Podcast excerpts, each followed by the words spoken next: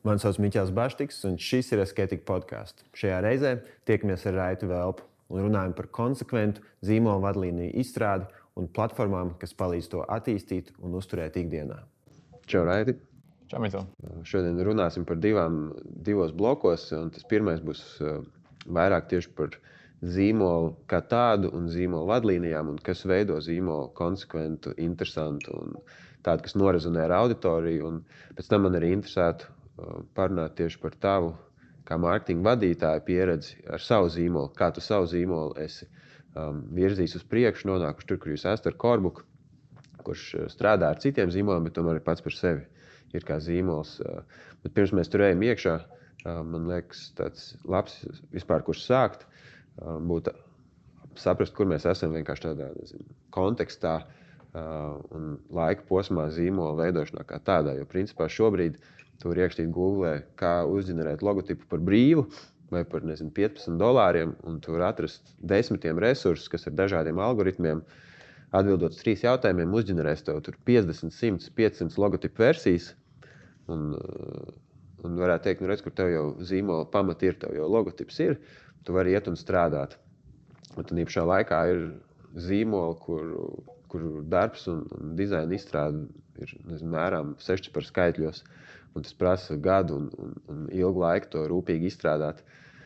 Un, un esot tajā nogriezienā no nezinu, ģenerēta logotipa līdz rūpīgi izstrādātas lielas sistēmas, kāpēc un kad tev liekas, vispār uzņēmējiem ir vērts sākt domāt par vispār zīmola identitātes kaut kādu plašāku, kaut ko vairāk kā tikai Google uzģenerētu logotipu. Un tad vēl tālāk, kad, kad vispār vērts sākt domāt par vadlīnijām. Sākumā vienmēr var izmantot kādu no šiem tādiem miljonus rīkiem apkārt, kas mums piedāvā uzzināt logo, krāsas, tipogrāfiju, un mēs varam sākt to strādāt.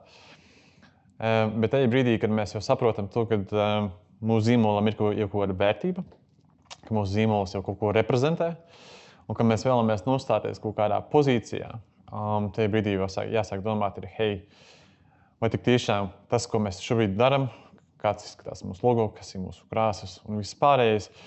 Vai tik tiešām atbilstam uh, uh, messagam, ko mēs vēlamies nodot sabiedrībai, un vai sabiedrība rezonēs ar to vai ne.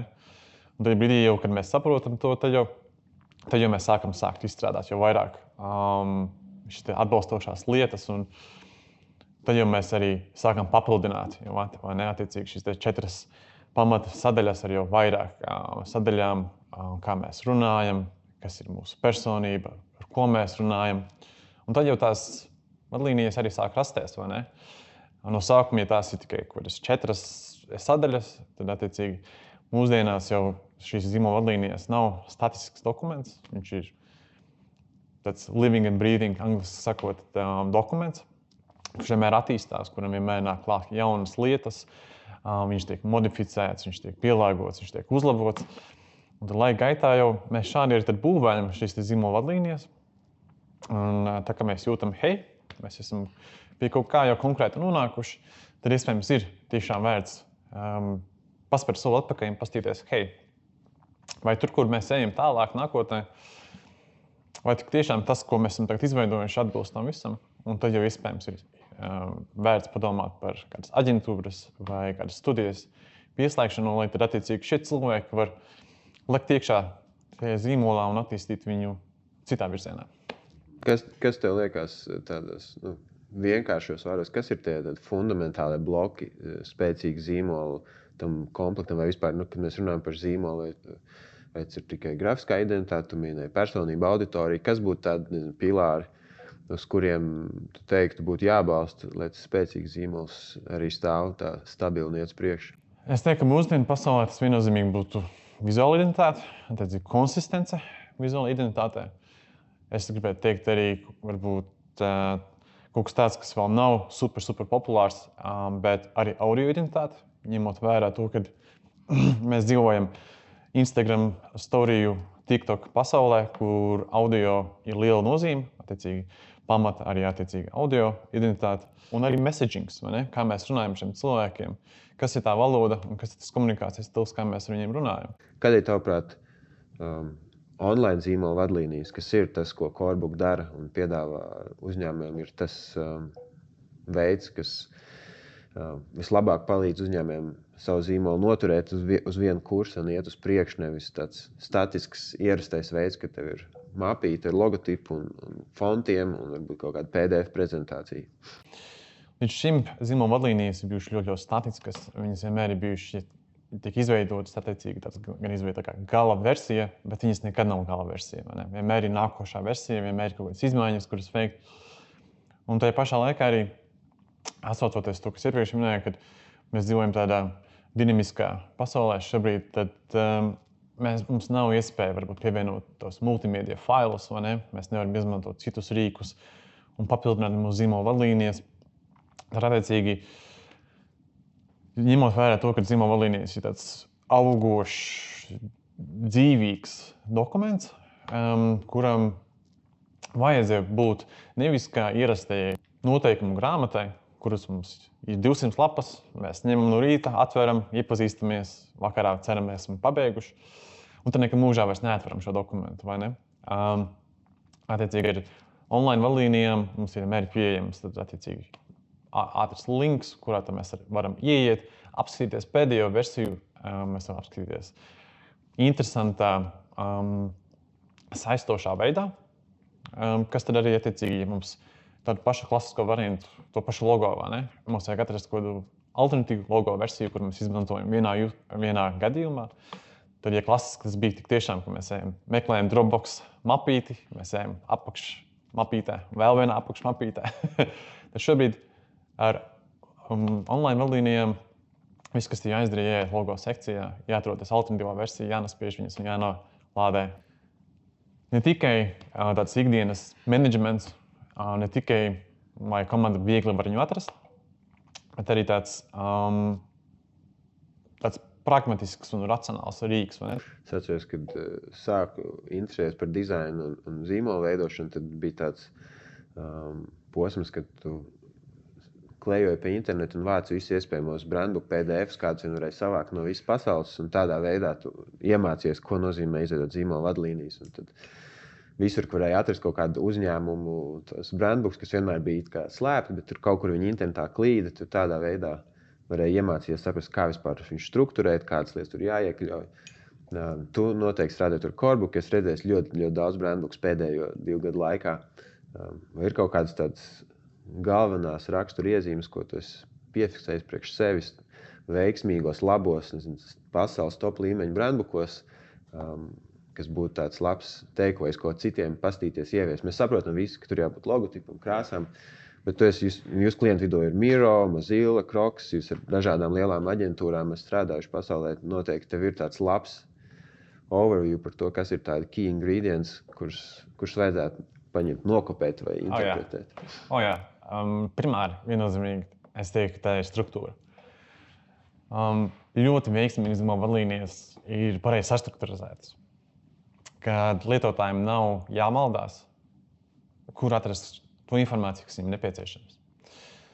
Un papildus vēl tam, ka tas cilvēks, kurš ir izveidojis vai kurš pārvalda šīs zīmola vadlīnijas, viņš ir pareizi izvēlējies, ar kādu daļu no šīm zīmola vadlīnijām dalīties ar konkrētu cilvēku ne visiem komandas biedriem vajag zināt pilnīgi visu zīmolu. Ne visiem partneriem vajag, vajag piekļūt pie visām vadlīnijām. Tad, attiecīgi, šīs struktūras, kā mēs sastruktūrizējam šīs zīmola vadlīnijas, kā mēs izveidojam sekcijas, kā mēs izveidojam lapas, kā mēs viņas nosaucam un ar ko mēs dalāmies ar viņiem. Ir, es domāju, lielākā veiksmes atslēga ļoti veiksmīgām vadlīnijām. Jo tas nozīmē to, ka Tā vietā, lai cilvēks maldītos un meklētu informāciju, kas parasti aizņem lērumu laika, un parasti cilvēks diez vai arī atrod specifisku, un konkrētu un drošu atbildi uz savu jautājumu, tad šajā gadījumā mēs varam būt droši par to, ka cilvēks tiešām atradīs. Tas nozīmē, ka nu, laba struktūra tas ir vienkārši vai ļoti detalizēta, vai tur ir kaut kāda, ko nozīmē laba struktūra. Iedomājamies, ka um, klasiskais PDF zīmola vadlīnijas ir kā mājaslapa one pages landing lapa. Attiecīgi, mēs vienkārši rullējam uz leju, rullējam, rullējam, un mēs informāciju progresīvi lasām, iepazīstamies, un tad būtībā cenšamies atsaukt, mēģinam atrast to īsto vietu, kur mums ir tā informācija. Bet, ja mēs paskatāmies tādas ļoti, ļoti veiksmīgas mājaslapas, kaut vai no e-komercijas perspektīvas, tās veiksmīgākās lapas ir tās, kur mēs varam atrast, atrast kategoriju, tās par mūsu nepieciešamo preci. Un, attiecīgi, man nav jāmaldās. Daudz lapām jāmeklē atbilstošie aseti. Hmm. Okay. Struktūra viens, varbūt ir vēl kāds kas, ko labākie dara atšķirīgi nekā vispārējie. Ja mēs tā paskatītos tā fundamentāli, tad tā vietā, lai, mē, lai viņi uztaisītu vienkārši tekstu blokus ar vienu statisku bildi, kas visticamākais paņemta no Unsplash, um, viņi stāsta interaktīvu stāstu. Viņi vairāk fokusējās uz vizuālo reprezentāciju un kā šo apmeklētāju, lietotāju iesaistīt un mēģināt viņam vizuāli pastāstīt, kā ko darīt un kā labāk prezentēt. Tā vietā, lai mēs stāstītu, kā, kā taisīt piemēram, animācijas, TikTok video, priekš, tiksim, intro video, mēs vienkārši parādām vizuāli. Mēs parādām ar animācijām, mēs parādām kādu skaņas celiņu pielikt apakšā. Un mēs ieintegrējam arī teiksim, kādu postu, reālu postu mēs ieliekam iekšā un parādām, hei, šis būtu kā to vajadzētu darīt. Kas, redzēju, kas ir jūsu tāds visdzirdīgākais eh, avatārs, kurš, kurš, kurš sadzird to jo, no, no mūsu pieredzes? Ir, kad ir kaut kādi mazie uzņēmumi, kuriem tas, tas nezinu, cenu līkme, kas ir kaut kāds 100-200 eiro mēnesī, um, plus vēl viss setups, tas nav, nav maz. Mm. Viņi saka, ka mums tas ir. Nu, tas ir forši, bet tas ir tāds luksus lieta. Es neredzu, kāds man nezinu, tiešā veidā gadu laikā varbūt atmaksāsies. Um, tad ir kaut kas otrs, kas ir mums ir bijuši ļoti lieli klienti, kurš saka, jā, tas ir vajadzīgs, bet mēs paši in-house visu uzkadējam. Mums ir kaut kāda sava iekšējā sistēma. Nezinu, mēs esam 500 plus darbinieki, mums ir dedicated development teams. Viņi uztais pašu savu brandbuku un, un laimīgi dzīvo. Un, tā kā nu, Corbooks noteikti ir kaut kur pa vidu tam visam, vai, vai kā tur redz, kur ir tas tas sweet spots tai auditorijai, kam Corbooks ir tāds īsta atbilde? Nav tāda īsta sweet, sweet spots, es teiktu. Tāpēc, kad um, Corbooks redzēs, no Corbooks redzēs vērtību, jebkurš uzņēmums, um, kuram rūp savs zīmols.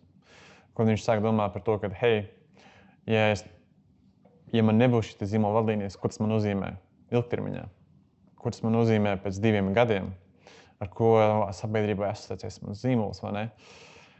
Kas notiks, ja pēkšņi mēs sociālajās tīklos sāksim likt ziņas, kas ir pilnīgi ārpus mūsu kaut kādām lietām, ko mēs vēlamies prezentēt? Un drīzāk tas jautājums ir viņiem, vai ne? Cik lielu vērtību jūs redzat tam zīmola līnijai? Ja jūs to vēlaties izstrādāt in-house, viss ir lieliski.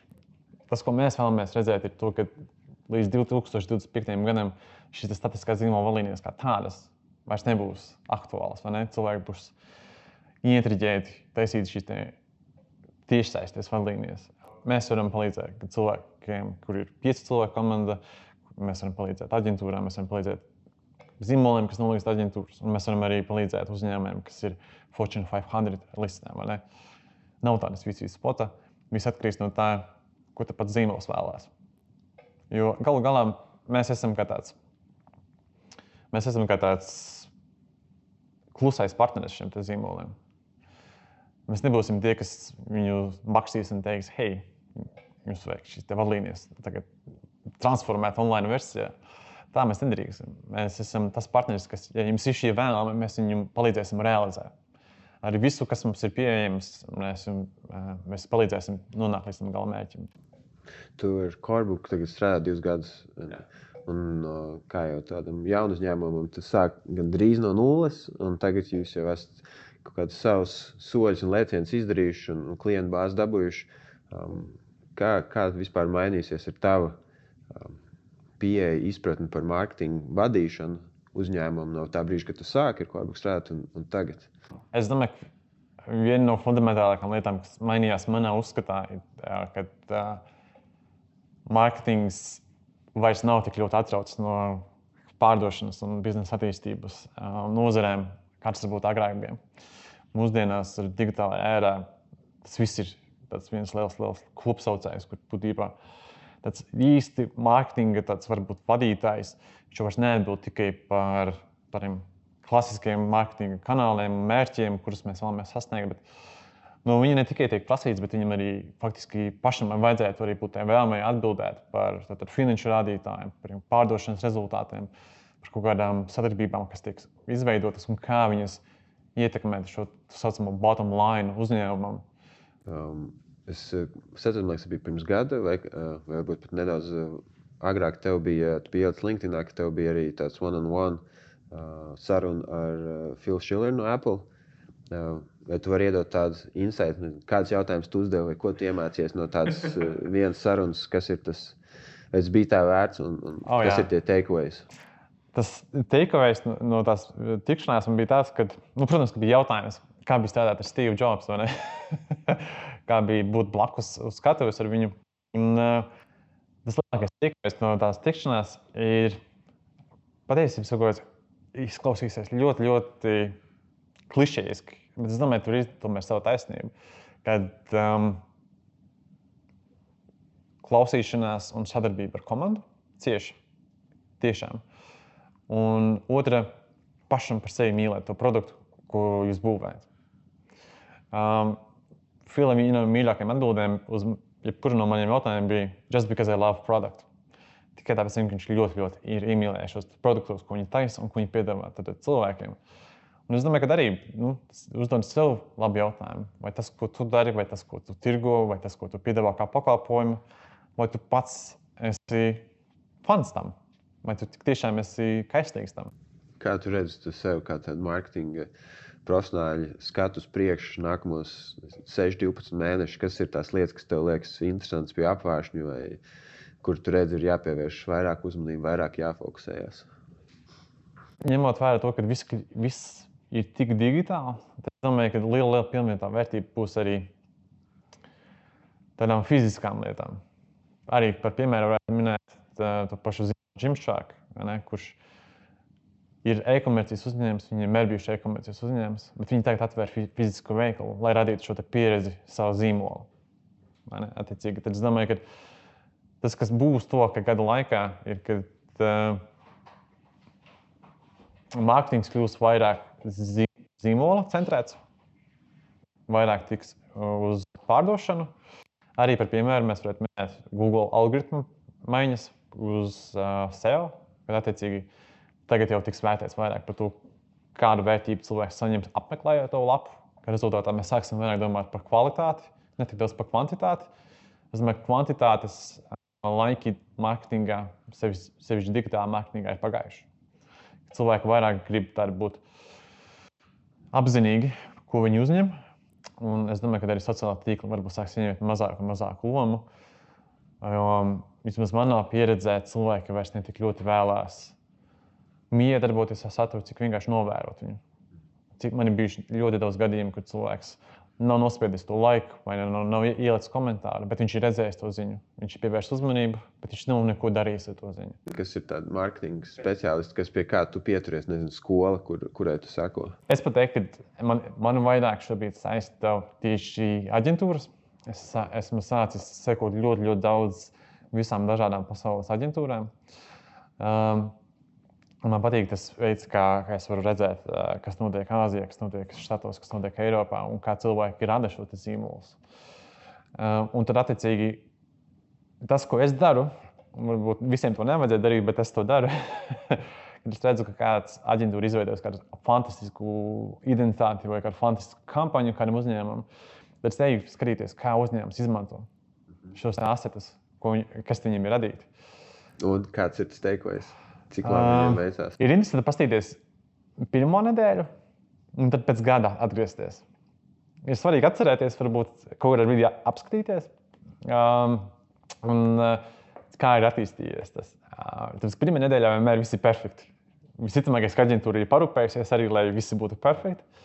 Un tāpēc kaut kādiem sešiem, astoņiem, deviņiem mēnešiem jau var redzēt, ka ir uzņēmums pats mēģinājis veikt kaut kādas izmaiņas, ir kaut kādas messagingā kaut kādas varbūt izmaiņas.